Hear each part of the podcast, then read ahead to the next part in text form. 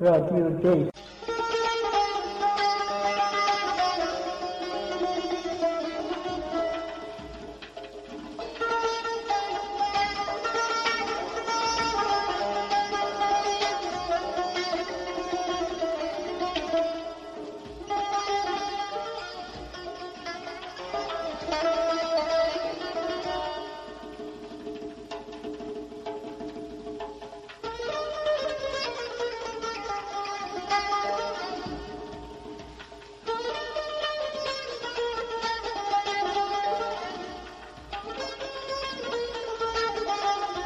سلام.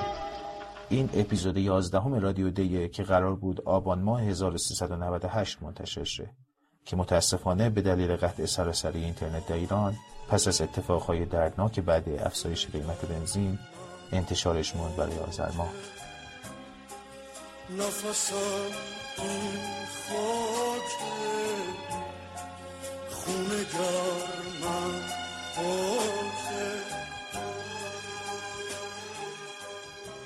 اما این قسمت آتش عشق تو در جان خوشتر است،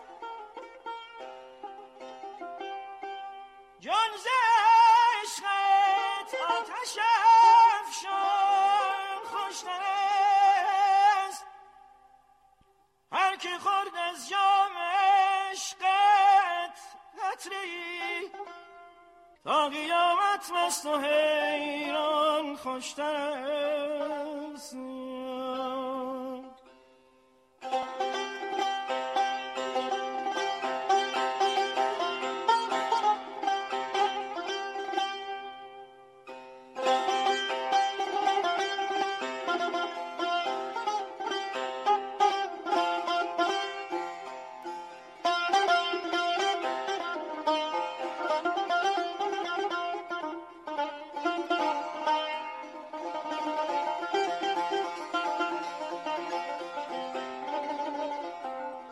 موضوع این اپیزود عشقه.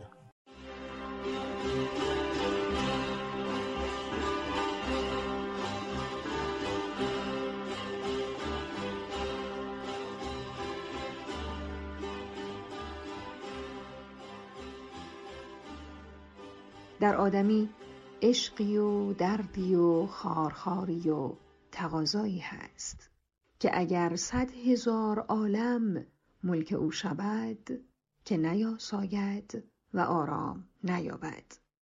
این خلق به تفصیل در هر پیشه‌ای و صنعتی و منصبی و تحصیل نجوم و طب و غیر ذالک می کنند و هیچ آرام نمی گیرند. زیرا آنچه مقصود است به دست نیامده است. آخر معشوق را دلارام می گویند، یعنی که دل به وی آرام گیرد. پس به غیر چون آرام و قرار گیرد. این جمله خوشی‌ها و مقصودها چون نردبانی است و چون پایه‌های نردبان جای اقامت و باش نیست، از بهره گذشتن است. خنک او را که زودتر بیدار و واقف گردد تا راه دراز بر او کوتاه شود و در این پایه‌های نردبان عمر خود را ضایع نکند.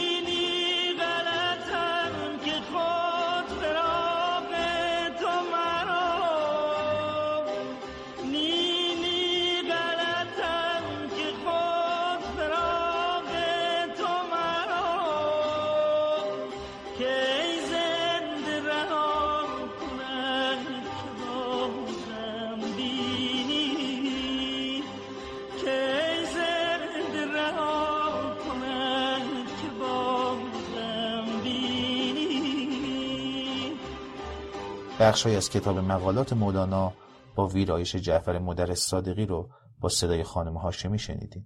حالا گزیده‌ای از نظریه‌های آلن میلر در خصوص عشق را با صدای راحیل علیزاده بشنویم.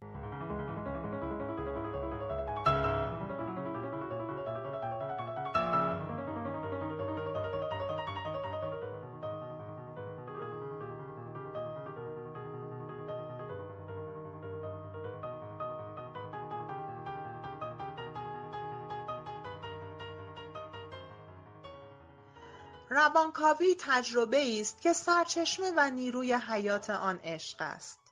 عشق به کسی معطوف می شود که فکر می کنید حقیقت راستین شما را می شناسد.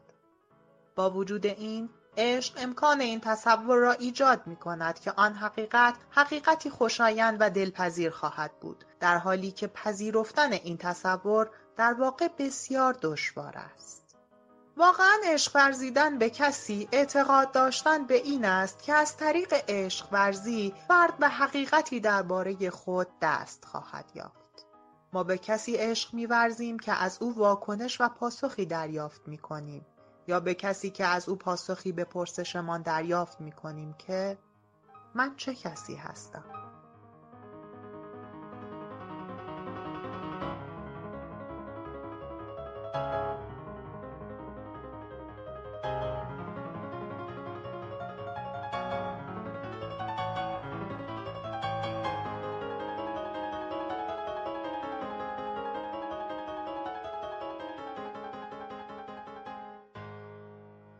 برخی ها می دانند که چگونه عشق را در دیگری برانگیزند.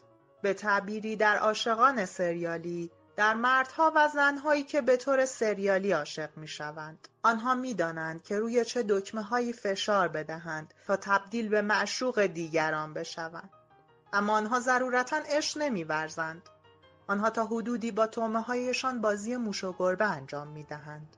برای عشق ورزیدن فرد باید فقدان خود را قبول کند و تصدیق کند که به دیگری احتیاج دارد، او را کم دارد. کسانی که اعتقاد دارند به تنهایی کامل هستند یا می‌خواهند به تنهایی کامل باشند، عشق ورزیدن را نمی‌دانند و بعضی وقتها به شکلی دردناک به این موضوع پی می‌برند. آنها فریبکاری می‌کنند، سررشته‌ها را به دست می‌گیرند، اما نه خطر عشق را تجربه می‌کنند و نه سرخوشی‌های عشق را.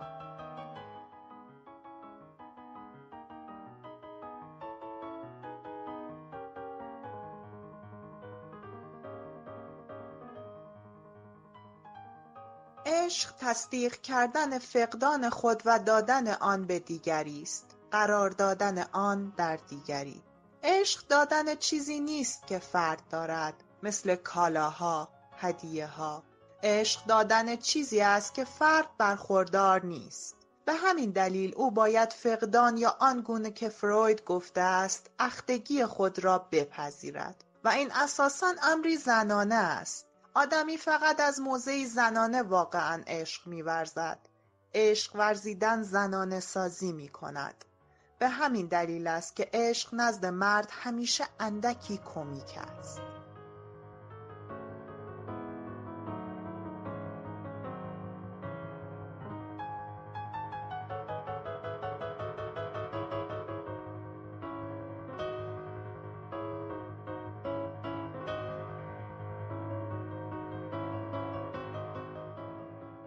چیزی وجود دارد که فروید شرط عشق علت میل نامیده است. یک ویژگی خاص یا مجموعی از ویژگی هاست که در آدمی نقشی سرنوشت ساز برای انتخاب معشوق دارد.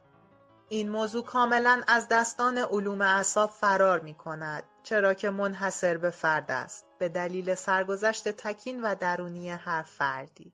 بعضی وقتها ویژگی های ریز این نقش را ایفا می کنند. برای مثال، فروید علت میل را در یکی از بیمارانش درخشندگی بینی آن زن شناسایی کرده است.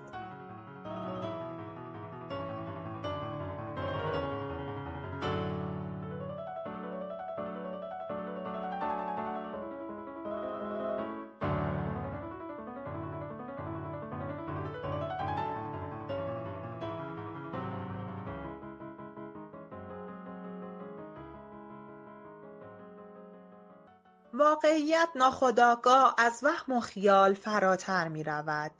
نمی توانید تمام آن چیزهایی را تصور کنید که در زندگی انسان، علل خصوص در عشق، بر چیزهای پیش پا افتاده، چیزهای بسیار ریز، جزئیات الوهی مبتنی هستند. این حقیقت دارد که مخصوصاً در ساحت مردانه این گونه علتهای میل پیدا می شود. این علتها همانند فتیشهایی هستند که حضورشان برای به راه افتادن فرایندهای عشقی ضروری است. در انتخاب عشقی زنها نیز مشخصه‌های کوچکی که پدر، مادر، برادر، خواهر یا شخصیتی همانند آنها را از دوران کودکی به یاد می‌آورد، ایفای نقش می‌کنند. اما شکل زنانه عشق معمولاً از شکل فتیشیستی آن شهوت بارتر است. آنها می‌خواهند دوست داشته شوند، مورد عشق ورزی قرار گیرند و علاقه و عشقی که به آنها ابراز می‌شود یا علاقه و عشقی که آنها در دیگری فرض می‌گیرند بیشتر اوقات شرط ضروری برای به راه افتادن عشقشان یا دست کم رضایت و موافقتشان است.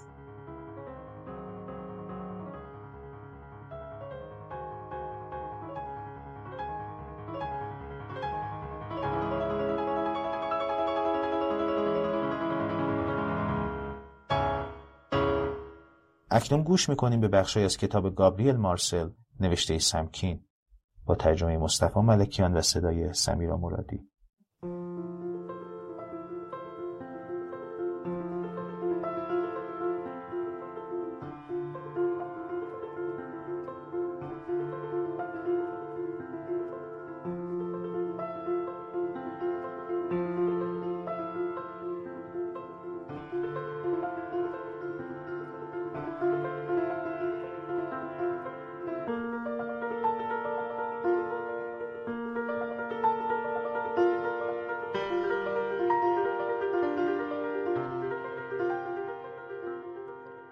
عشق تا آنجا که متمایز از شهوت جنسی یا مخالف با آن است، عشق اگر به معنای وابستگی خود به واقعیتی برتر تلقی شود، واقعیتی در ژرف‌ترین لایه وجود من که خلعت من بودن در واقع به قامت او برازنده تر است تا به قامت خود من، عشق به منزله از میان برخاستن کشاکش بین خود و دیگری، به چشم من چیزی است که میتوان واقعیت اساسی وجود شناختیش خواند.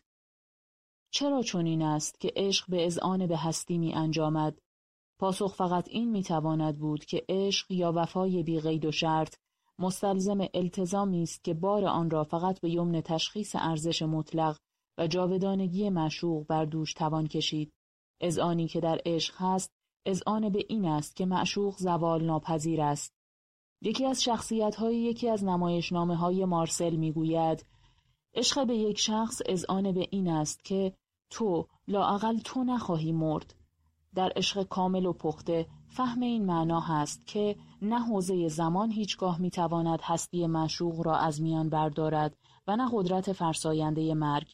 مارسل نمیگوید که عاشق از گریز ناپذیری مرگ غافل است، بلکه بر این امر تاکید دارد که در عشق در عالی ترین تجلیات آن نه فقط نیاز به جاودانگی هست، بلکه این اطمینان هم هست که واقعیتی که در چارچوب این ارتباط شناخته شده پایان ناپذیر است و مرگ نمیتواند نابودش کند. ادله و شواهد مؤید وجود شناسی مبتنی‌اند بر دفاع از تمامیت منطق و شهودی که از ذاتیات تجربه عشق و سایر رویکردهای عینی و ملموسی که عشق از آنها جدایی نمیپذیرد. اگر کسی بر عشق، ایمان و امید منطق بیگانه اندیشه‌های اولیه را تحمیل کند و آنگاه این تجارب را اوهام و خیالات انفسی بینگارد و مردود شمارد، نمیتواند به هستی اذعان آورد. فقط زمانی که اندیشه ثانویه به کند و کاو در غنی‌ترین تجارب انسانی میپردازد، میتوانیم به فلسفه کافی و وافی درباره زندگی دست یابیم.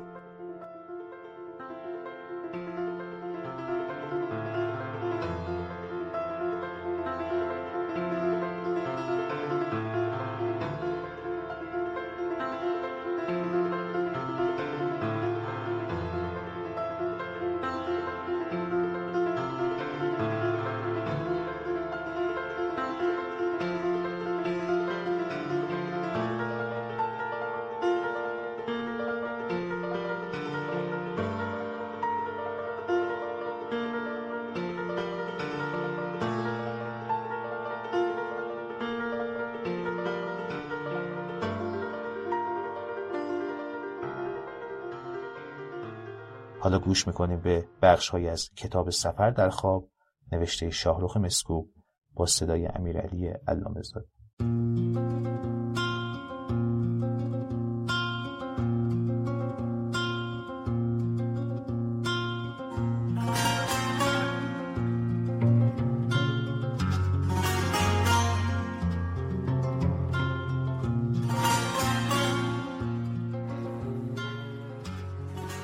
شاولی به اینجا که رسید زمینگیر شد. این جایی نبود، همدانی بود و یک روزگاری در همدان برای خودش کیابیایی داشت، بلند بالا، خوشندام و خوشبر رو، ورزشکار و پهلوان، اما بیشتر از آن بزن بهادر و بیباک، سر نترسی داشت. عاشق قمار بود و زن و پول برای قمار و زن. شاولی قاچاقچی قهاری بود، همه جا دست داشت، درون و بیرون شهر، زندان، شهربانی و ژاندارمری. پول مثل ریگ میآمد و مثل آب میرفت و پخش و پلا میشد.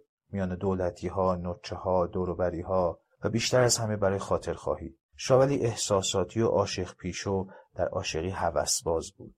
توی یک باغ قرار نمی‌گرفت. باغ در داشت، دیوار داشت، صاحب داشت. شاولی صحرایی بود. خوش داشت به هر چمن که می‌رسد گلی بچیند و برود. چمن دیوار و حصار نداشت. در چمن آزاد بود تا روزی که ورق برگشت، زد و این گرگ گله در تله عشق افتاد و دمار از روزگارش درآمد. اتفاقاً دختر هم میخواستش، اما چه فایده.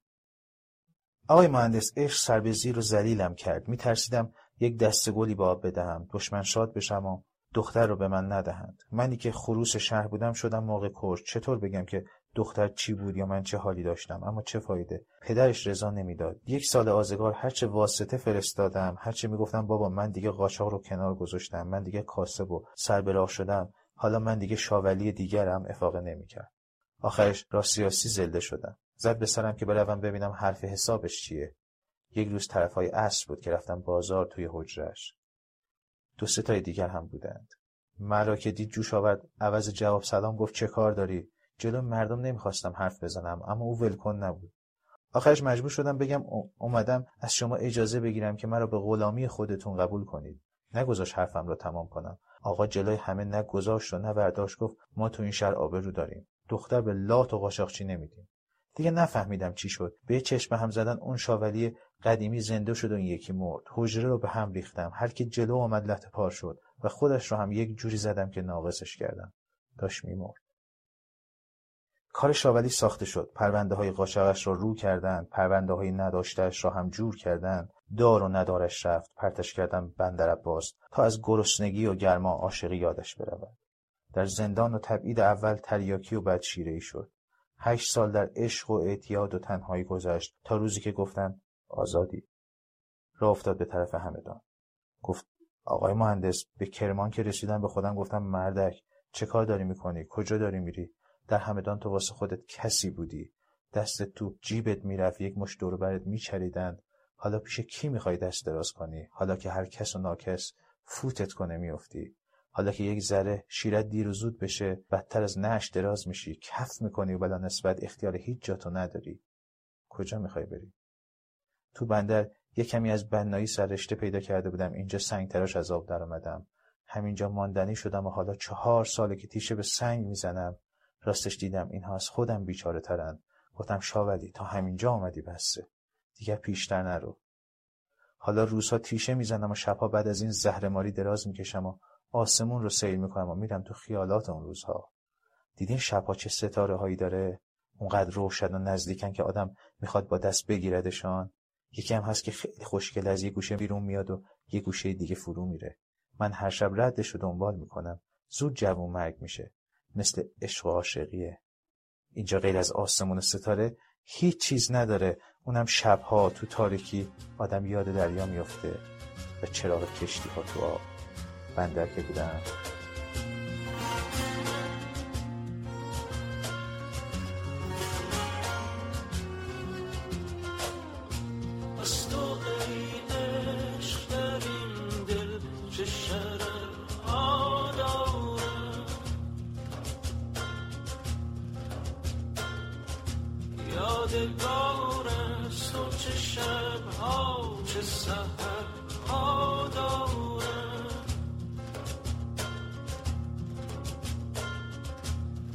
تو ای رازن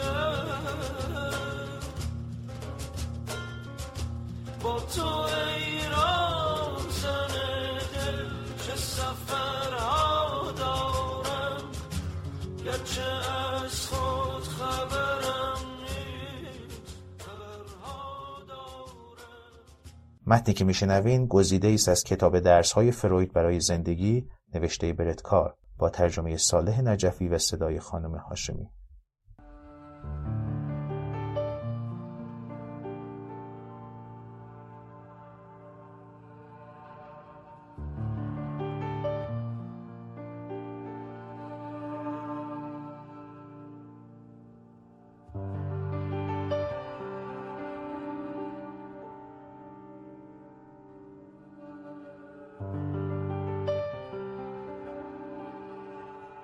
در سال هزار و نهصد و ده فروید مقاله مختصر اما مفید و محکم نوشت با عنوان نوع خاصی از هدفگزینی مردان، گامهایی در راه روانشناسی عشق یک.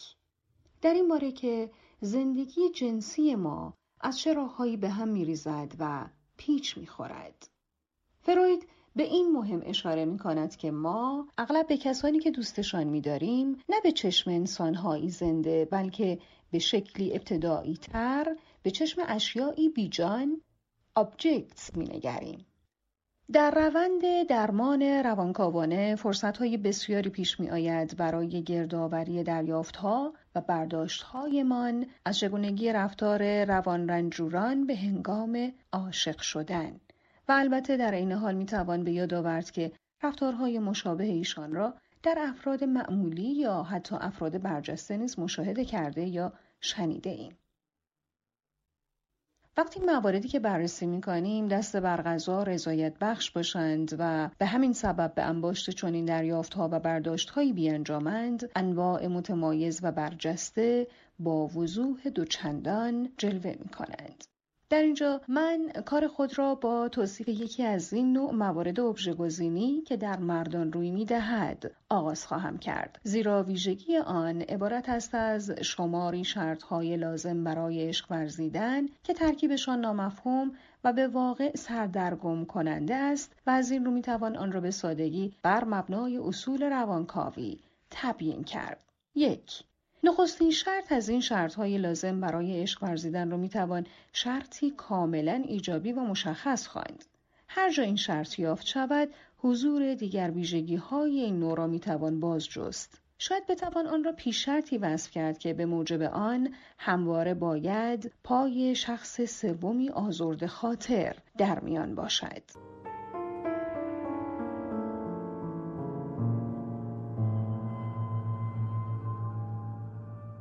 بنا به این شرایط شخص عاشق هیچگاه ابژه عشق خود را زنی قرار نمی‌دهد که آزاد و فارغ باشد. به تعبیری عاشق برای دوست داشتن نیاز به رقیب دارد. این پیش شرط در بعضی موارد چنان محکم از کار در می‌آید که تا وقتی زنی آزاد باشد می‌توان اون را نادیده گرفت یا حتی دست رد به سینه‌اش زد. دو، شرط دوم شاید به اندازه اولی ثابت نباشد اما به همان اندازه چشمگیر است. برای تحقق یافتن این نوع ابژه‌گزینی یا انتخاب معشوق، شرط دوم باید با شرط اول همراه شود و حالانکه شرط اول در اغلب موارد به صورت مستقل ظاهر می شود. بنابر شرط دوم، زن عادی هیچگاه جذابیت لازم را برای رسیدن به مرتبه ابژه عشق ندارد. فقط زنی که صاحب احساسات جنسی است چنین جاذبه‌ای دارد. این ویژگی دوم البته طیف گسترده ای دارد. شرط اول فرصت فراهم می آورد برای ارضای تکانه های رقابت و اداوت با مردی که معشوق را از چنگ او درآورده ایم، اما شرط دوم با تجربه حسودی کردن یا غیرت پیوند دارد که به نظر می رسد برای این نوع از عاشقان ضرورت دارد. تنها زمانی که قادر باشند حسودی کنند یا غیرتی شوند آتش شوقشان در میگیرد و زنی که میخواهند به راستی ارج و قرب مییابد. اینان هیچ فرصتی را که به ایشان امکان بدهد این قوی ترین عواطف و هیجانات را تجربه کنند از کف نمیدهند. اکنون باید موجه بودن این ادعای خود را نشان دهیم که ویژگی‌های سرشت‌نمای نوع شخصیت مورد نظرمان، شروط عشق ورزیدنش و رفتارش به هنگام عاشقی به واقع از آن منظومه روانی ریشه می‌گیرند که با مادر پیوند دارند. آنجا که پای شرط اول در میانه است، این ادعا را به سادگی می‌توان توجیه کرد. روشن است که برای کودکی که در کانون خانواده بار می‌آید، این واقعیت که مادر به پدر تعلق دارد جزء جدایی ناپذیری از ذات مادر می شود و آن شخص سومی که خاطرش آزرده می شود کسی به غیر از خود پدر نیست. بیش از اندازه بها دادن به معشوق و او را منحصر به فرد و بی همتا قلمداد کردن خصوصیتی است که به طبع می توان ریشه‌اش را در چارچوب تجربه طفل بازجست، زیرا هیچ کس نیست که بیشتر از یک مادر داشته باشد و رابطه با او بر رویدادی استوار است که جای چونو چرا ندارد و به هیچ رو قابل تکرار نیست. اگر بتوانیم درک کنیم که ابژه هایی که نوع شخصیت مورد نظر ما برای عشق انتخاب می کند در درجه اول جایگزین هایی برای مادرند، آنگاه می توانیم شکل گیری سلسله ای از آنها را نیز درک کنیم، امری که به نظر می رسد تناقض فاحشی با شرط وفاداری به یک معشوق دارد. فروید اگر بود این فرضیه را مطرح می کرد. وقتی ازدواج می کنیم نه تنها به این آرزوی دیرپا جامعه عمل می پوشانیم که درست مانند مامان و بابا شریک جنسی داشته باشیم، بلکه در عین حال احساس اندوه و گناه می کنیم که چرا با شخص نامناسب ازدواج کرده ایم. بدین اعتبار خیلی ها هنگامی که پیمان زناشویی می بندند در تراز آگاهی خود احساس خرسندی و کامروایی می کنند، اما در ضمن در ناخودآگاه خیش می‌ترسند که مبادا به والدین خود خیانت کرده باشند. انگار که با ازدواج خود می‌گویند نگاه کن مامان، زنی پیدا کردم که خیلی از تو بهتر است، یا آهای بابا شوهرم بیشتر از تو پول در می‌آورد. روان درمانگران دریافتند که زوجها برای غلبه بر این احساس گناه در بیشتر موارد روابط جنسی را از زندگی زناشویی خیش حذف می‌کنند تا بدین وسیله در باطن به والدین خیش وفادار بمانند. اگرچه این قسم ملاحظات ممکن است پیچیده و حتی بعید و غریب بنمایند، متخصصان روانشناسی معاصر بارها و بارها با این پویش روانی در زندگی روزانه ما مواجه می شود. فروید مسلماً به ما کمک کرده است تا بفهمیم غلیان‌ها و منع‌هایی که صمیمی‌ترین پیوندهای ما را نابود می کنند، ممکن است در بیشتر موارد بیرون از دایره آگاهی یا نظارت آگاهانه ما روی دهند. اما با تشخیص و تصدیق این معنا که جزئی از یک زوج بودن، چیزی که بیشتر ما در حسرت آن می‌سوزیم، می‌تواند در این حال سرچشمه وحشت و هراسی عمیق باشد. این فرصت را پیدا می‌کنیم تا اگر توی هجل افتادیم، طلب یاری کنیم.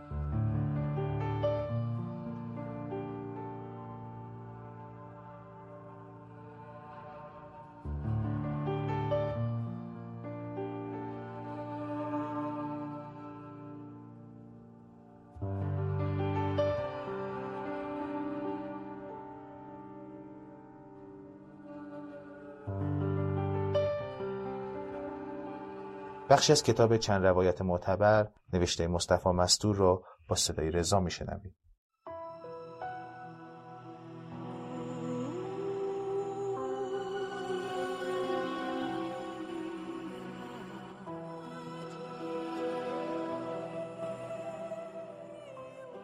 توی یکی از همین خونه ها، همین نزدیکی ها، دل یکی آتیش گرفته. از روی بومم که نگاه کنین میبینیم که از توی پنجره یکی از همین خونه ها آتیش میریزه بیرون. دل یکی آتیش گرفته. تو اومدی، اما کمی دیر. از ته یه خیابون دراز، مثل یه سایه نگرانی.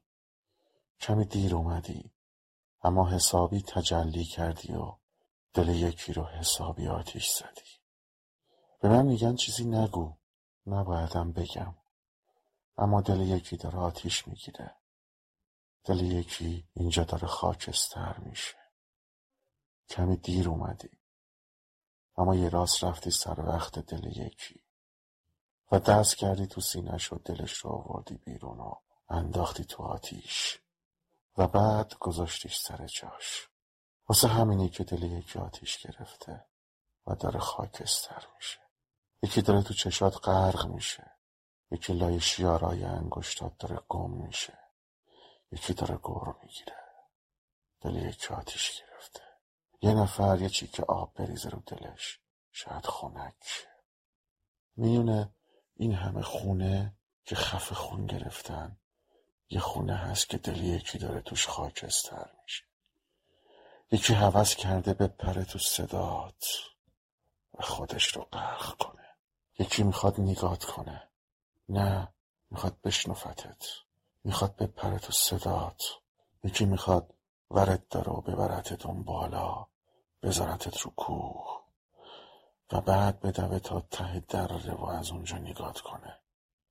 یکی میترسه از نزدیک تماشات کنه، یکی میخواد تو چشات شنا کنه، یکی اینجا سردشه، یکی همش شده زمستون، یکی بغض گیر کرده تو گلوشو داره خفه میشه. وقتی حرف میزدی یکی نه به چیزایی که میگفتی که به صدات، به محض صدات گوش میداد. یکی محو شده بود تو صدات، یکی دلتنگه توی یکی از همین خونه ها، همین نزدیکی ها. دل یکی آتیش گرفته، کسی یه چی که آب بریزه رو دلش، شاید خنک شه. فکر زنجیری کنید یا غلام، بوی گیسوی مرا دیوانه کرد. پیش هر بیگانه گویم راز خود، آشنا رو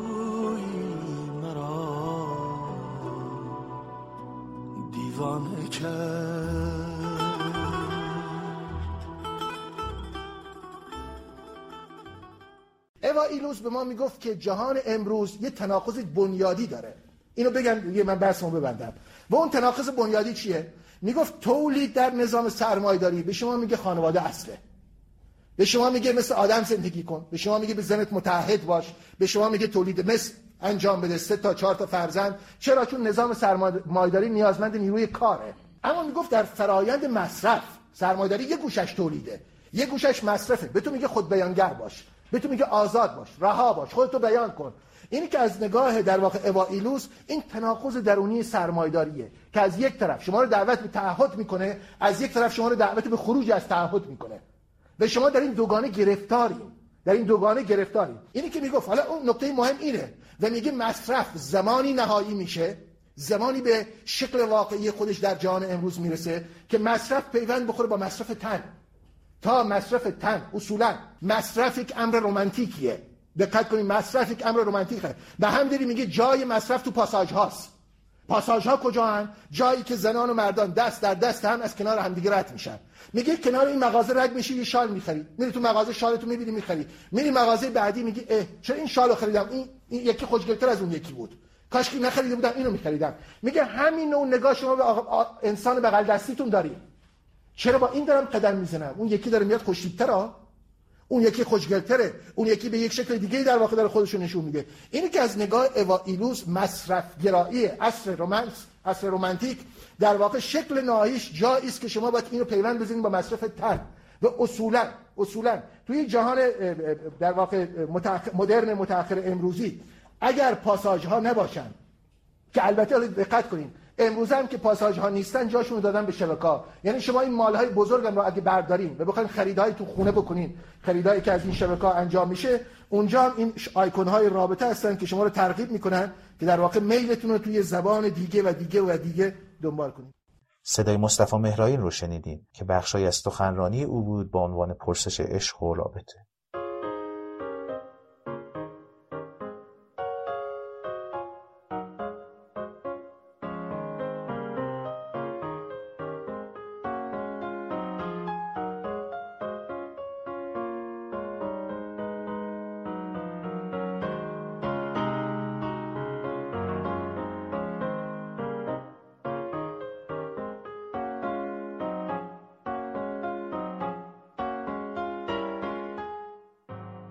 لکان به این نتیجه میرسد که رابطه جنسی وجود ندارد. حکم او عوام را شوکه کرد، چرا که در آن دوران همه فقط در مورد روابط جنسی صحبت می‌کردند. چنانچه رابطه جنسی در تمایل جنسی نباشد، عشق آن چیزی است که فقدان رابطه جنسی را جبران می‌کند. لکان نمی‌گوید که عشق سرپوشی بر روابط جنسی است. او می‌گوید روابط جنسی اصلاً وجود ندارند و اینکه عشق همان چیزی است که جایگزین این فقدان رابطه می‌شود. و این طرز تلقی بسیار جالب توجه‌تر است. این ایده او را به بیان این معنی می‌کشاند که در عشق یک طرف می‌کوشد تا به هستی دیگری تقرب جوید. در عشق فرد به فراسوی خیش، به فراسوی خود شیفتگی پای می‌گذارد. در واقع در رابطه جنسی آدمی از طریق وساطت دیگری با خود رابطه دارد. دیگری شما را در راه کشف و حقیقت لذت یاری می‌کند. برعکس در عشق وساطت دیگری فی نفس کافی است. ماهیت مواجهه عاشقانه همین است. آدمی می‌کوشد دیگری را از آن خود کند و او را وادار کند همان گونه که هست برای او باشد. و این برداشت در قیاس با آن دیدگاه کاملا مبتذل که عشق را چیزی بیش از یک بوم تخیلی نقاشی شده بر فراز حقیقت رابطه جنسی نمی‌داند، برداشت بسیار عمیق‌تری است. در واقع لکان با ایهامات فلسفی عشق دست و پنجه نرم می‌کند. این ایده را که عشق چیزی است که فقدان رابطه جنسی را جبران می‌کند به دو صورت می‌توان تفسیر کرد. طبق اولین و بدیهی‌ترین تفسیر، عشق آن چیزی است که قوه تخیل به کار می‌گیرد تا تهی بودگی ایجاد شده به وسیله رابطه جنسی را پر کند. از هر چه بگذریم، این کاملاً درست است که رابطه جنسی هرقدر هم با شکوه باشد و بیشک با شکوه نیز هست، به نوعی پوچی و تهی بودگی می‌انجامد و به واقع به همین دلیل است که تابع قانون تکرار است. باید بارها و بارها آن را تکرار کرد، هر روز تا زمانی که جوان هستیم. آنگاه عشق در قالب این ایده جای می‌گیرد که چیزی در این خلا وجود دارد و عاشقان از طریق چیزی غیر از این رابطه ناموجود با هم پیوند یافتند. وقتی بسیار جوان بودم، با خواندن قطعه‌ای در کتاب جنس دوم سیمون دوبوار بسیار متأثر و در واقع مشمئز شدم. او در این قطعه توصیف می‌کند که مرد پس از اتمام رابطه جنسی بدن زن را تخت و بی‌حالت و شلوول احساس می‌کند و به موازات آن زن احساس می‌کند که بدن مرد غیر از آلت جنسی به طور کلی فاقد جذابیت است و حتی اندکی نیز مضحک.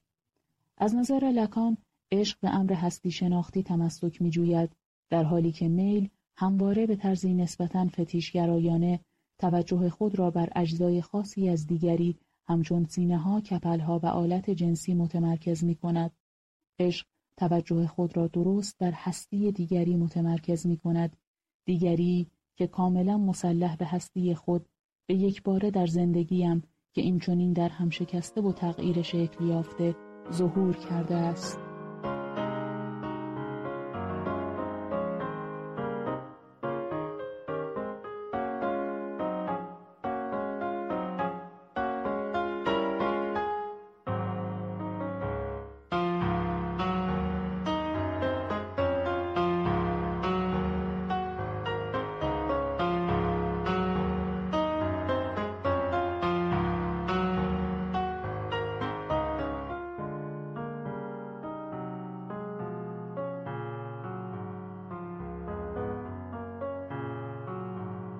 گزیده‌ای از کتاب در ستایش عشق رو شنیدیم که گفتگویی است با آلن بدیو به ترجمه مریم عبدالرحیم کاشی با صدای سمیرا مرادی. آنچه موجب عصبانیت من از داستایفسکی میشد، فضای رمان‌هایش بود. دنیایی که در آن همه چیز به احساسات تبدیل می‌شود. به عبارت دیگر، دنیایی که در آن احساسات ارتقا می‌یابد و در ردیف ارزش و حقیقت قرار می‌گیرد. بشر نمیتواند بدون احساسات زندگی کند، اما همان لحظه‌ای که احساسات در ذات خود به ارزش، به معیار حقیقت، به توجیهی برای انواع و اقسام رفتارها تبدیل می‌شود، هولناک می‌شود. اصلی ترین احساسات ملی آمادگی توجیه کردن بزرگترین وحشت‌ها را دارد و انسان در حالی که سینه‌اش از شوری قنایی برآماسیده به نام مقدس عشق مرتکب فجایع می شود. نظر میلان کندرا در مورد عشق در نوشته‌های داستایفسکی بود که از مقدمه کتاب ژاک و اربابش انتخاب شده بود و اونو با صدای علی رضا شنیدیم. بوسه‌ای بر این سر بدبختی را پاک می کند، سرت را می بوسم.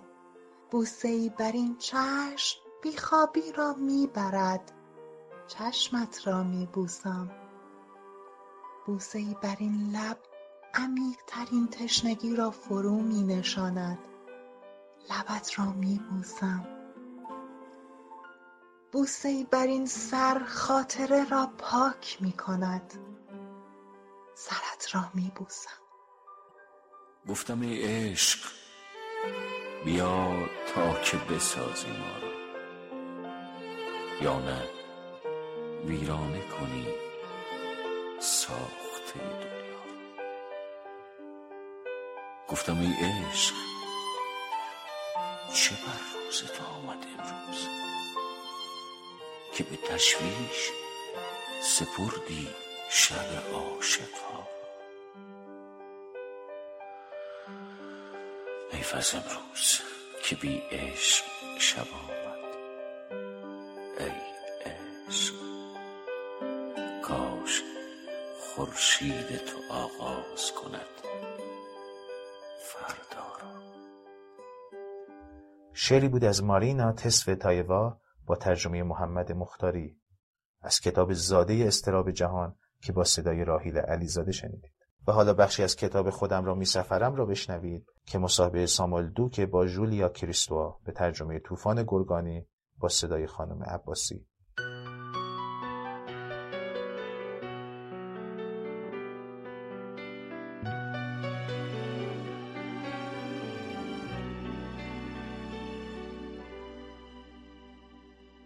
من اغلب این مطلب رو مطرح می کنم و در نوشته مشترکمان ازدواج به مثابه یکی از هنرهای زیبا هم به آن اشاره کردیم که عشق نمی تواند تنها از طریق استعاره بیان شود. اظهار عشقها، اعترافات، گله ها، تحسین ها به آن حال ملتهب و شعله‌ور نمی رسند. انسان ها برای نزدیک شدن به این حال انواع ژانرهای ادبی و موسیقی و هنر رو خلق کردند. برخی دیگر معنویت رو ترجیح می دهند. راه روح به سمت پروردگار رو که دانته به بهترین وجه در کمدیش آن را به صورت دوزخ و برزخ و بهشت به نمایش گذاشته است. زمانی که با داوید در زبان بچگانه غرق شدم و کودکیم را به زبان فرانسه بر روی دیوان دوباره زندگی کردم، حلولم در زبان فرانسه برایم رضایت بخش شد. سعی کردم به نوبه خود در رمان‌هایم از عشق بگویم. منطقاً برخورد دو بیگانگی ما، من دانشجوی بلغار از سوفیا و از خانواده‌ای مبارز و ارتودکس و او نویسنده‌ای جوان از خانواده‌ای بورژوا و کاتولیک و ساکن بردو. اما جاذبه‌های فوری و هماهنگی جسمی ما را جدایی ناپذیر کرد، چرا که توافق روشنفکرانه هم برقرار بود و همچنان هم برقرار است و مرتباً خود را از نو می سازد. تنها رمان است که می تواند این کیمیاگری را بیان کند. فیلیپ در سامورایی ها در قالب هرو دومونلور مشهور به سندهای حضور دارد. برخی از مشخصه هایش از جمله جذابیت، خشم، اضطراب و نوع مطالعات او را در بسیاری از شخصیت های مرکبی که معشوقان قهرمان اصلی زن داستان هستند جا داده ام. و یا در قالب راوی سایر رمان‌هایم، حتی در قالب لیف پاسمان کیهانشناسی که در ساعت دیواری سحرآمیز در آسمان زندگی می‌کند. رمان‌های من که به فلسفی بودن مشهورند درباره هیجان، بازی‌های اروتیک، لذت مرد و لذت زن نیز هست.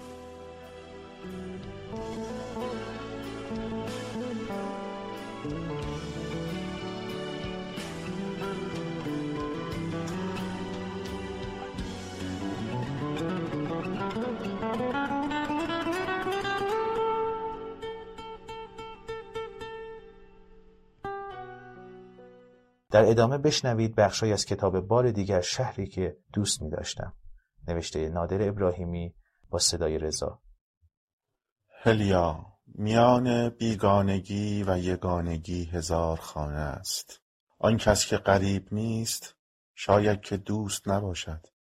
کسانی هستند که ما به ایشان سلام می گوییم و یا ایشان به ما، آنها با ما گرد یک میز می نشینند، چای می خورند، می گویند و می خندند. شما را به تو، تو را به هیچ بدل می کنند. آنها می خواهند که تلقین کنندگان صمیمیت باشند. می نشینند تا بنای تو فرو بریزد. می نشینند تا روز اندوه بزرگ. آنگاه فرارسنده نجات بخش هستند. آنچه بخواهی برای تو می آورند، حتی اگر زبان تو آن را نخواسته باشد. و سوگند می خورند که در راه مهر مرگ چون نوشیدن یک فنجان چای سرد کمرنج است. تو را نگین می کنند در میان حلقه گذشت هایشان.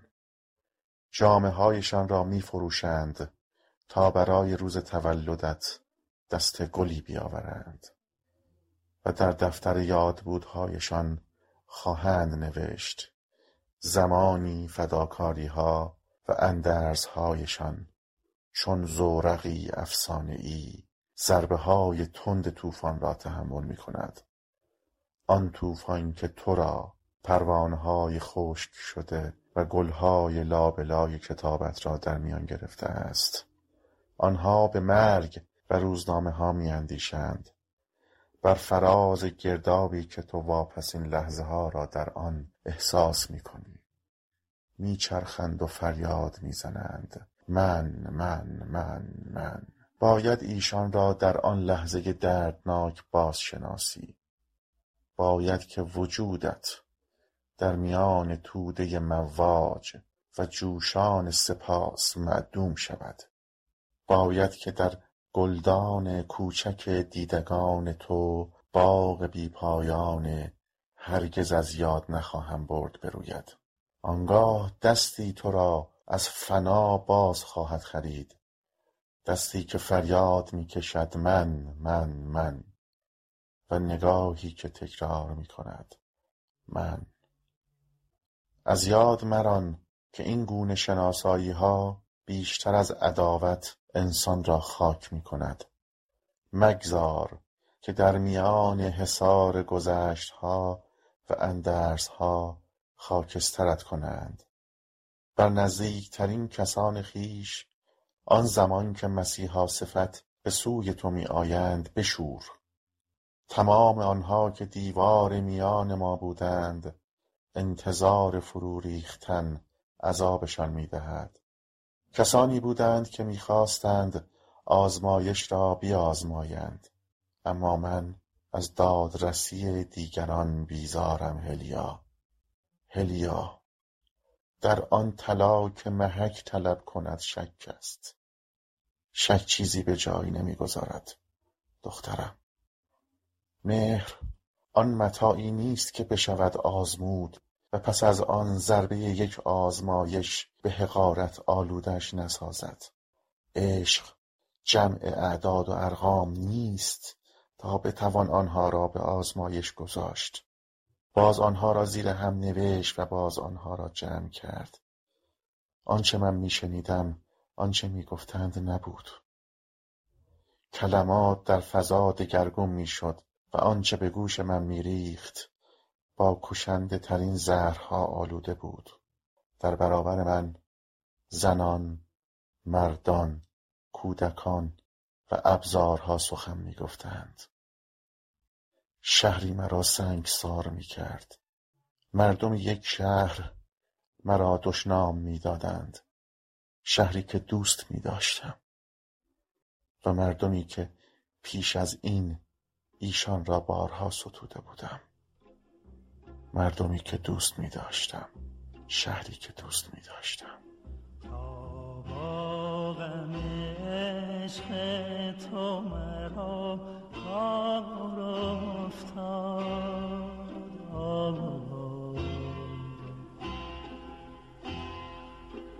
بیچاره دلم، بیچاره دلم در غم بسیار افتاد.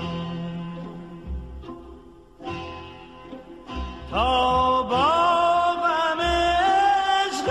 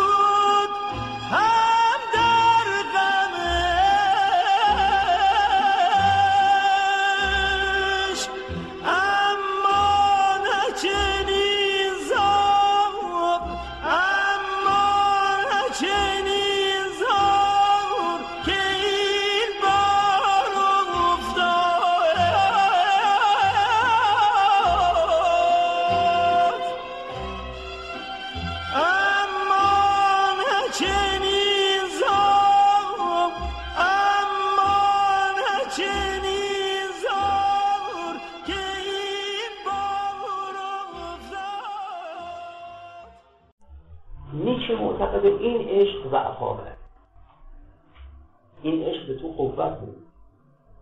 راجع به چرا؟ چون اگه دقت بکنی تو رو کاملا وابسته وجود دیگر میکنه. تو هر سه تا مؤلفه‌اش راجع میکنی، تو هر سه تا مؤلفه‌اش تو رو وابسته میکنه وجود.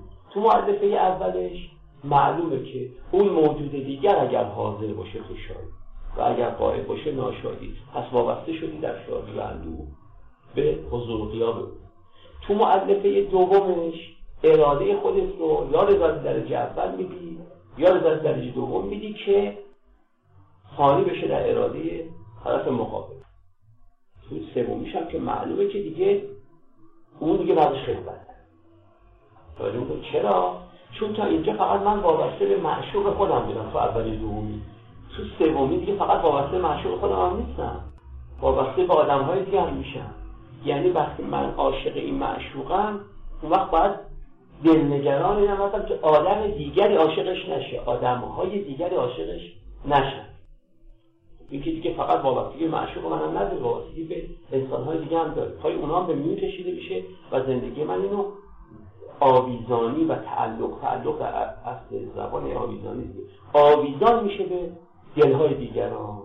و حالا من در دغدغه داشته میشم که این یه وقتی توی فلان مغازه نره چون ممکنه فروشنده اون مغازه هم باشه، این وقتی فلان تئاتر شرکت نکنه تو ممکنه اون هم شرکت هم عاشقش بشه و دیگه همه چیز در واقع این همه ضعفه دیگه. چون هرچی من از استقلال میرم به طرف وابستگی دارم در واقع ضعیف ترجمه کنم. و این عشق بود که برای نیچه خیلی خیلی مغزوب بود، مورد قدرت. و چون این عشق به نظر نیچه در مردان به نسبت به زنان بیشتر وجود داره تا در زنان نسبت به مردان، از این نظر بود که یه دید منفی نسبت به زنان داشت نیچه.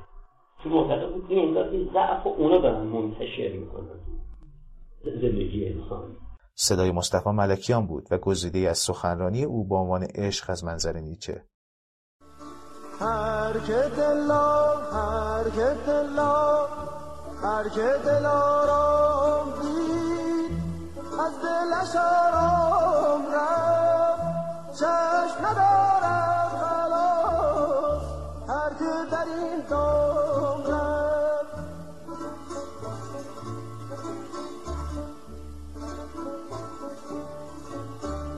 گربه همه گربه همه گربه همه عمر پیش با تو براندمی حاصل عمر. وقتی از عشق حرف میزنیم معمولاً تمرکزمان بر عشق زن و مرد است، اما نوع دیگری از عشق وجود دارد که قابل قیاس با عشق دو غیر همجنس نیست. عشق مادر، عشق مادر به فرزند بی‌دریغ‌ترین و پردوام‌ترین عشق هاست.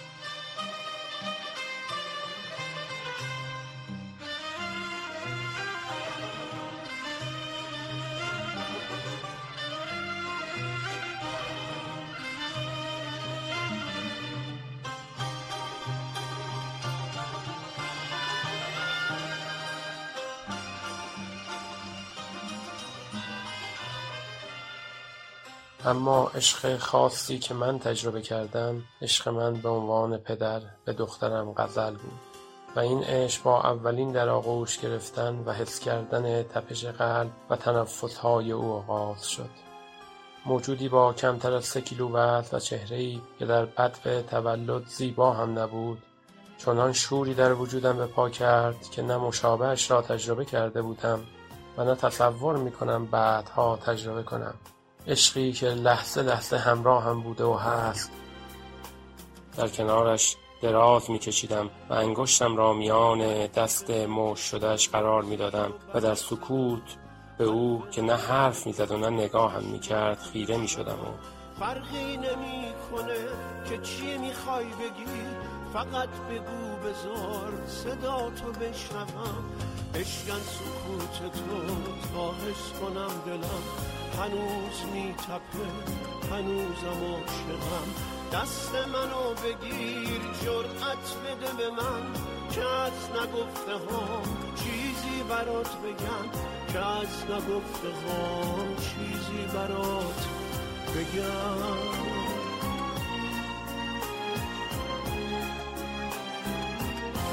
مگه میشه عاشق نشو، چشاتو که وا میکنی منو از زمین و زمان با چشمات جدا میکنی، بذار پرشم از عاشقی که عشقت واسه من بسه، بذار جون بگیره نگاه تو قلبی که دل واپسه. به نظرم فعلی که ما در زبان فارسی برای عشق به کار میبریم فعل مناسبی نیست. عاشق شدن عاشق شدن فاعلیت و اراده و اختیاری را تداعی میکند که در واقعیت در فرایند عشق وجود ندارد. فکر میکنم دوچار شدن و یا افتادن انتخاب بهتری بوده که در بعضی زبانها استفاده شد و حق مطلب را بهتر ادا می کند. انسان در عشق می افتد، ناگهانی و ناخواسته و یکباره. ما در عشق می افتیم، ما به عشق دوچار می شویم.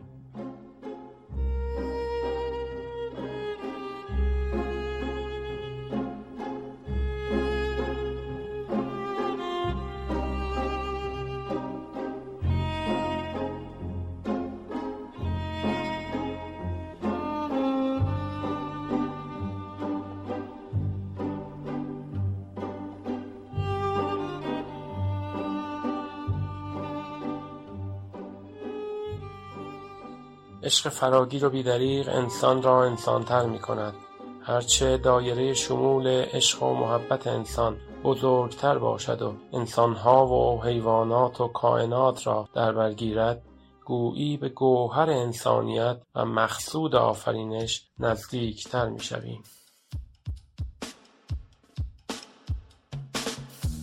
آتش عشق تو در جان خوش‌تر است، جان ز عشقت آتش افشان خوشتر است، هر که خورد از جام عشقت قطری تا قیامت مست و حیران خوشتر است، تا قیامت مست و حیران خوشتر. به پایان اپیزود یازدهم رادیو دی میرسیم. مثل همیشه ازتون تشکر میکنیم که به رادیو دی گوش میکنید و به ما بازخورد میدین. ما رو به دوستان اهل تفکرتون هم معرفی کنید. در پایان به قطعی از موسیقی متن فیلم داستان عشق ساخته فرانسیس لی گوش میکنیم و خدا نگهدار.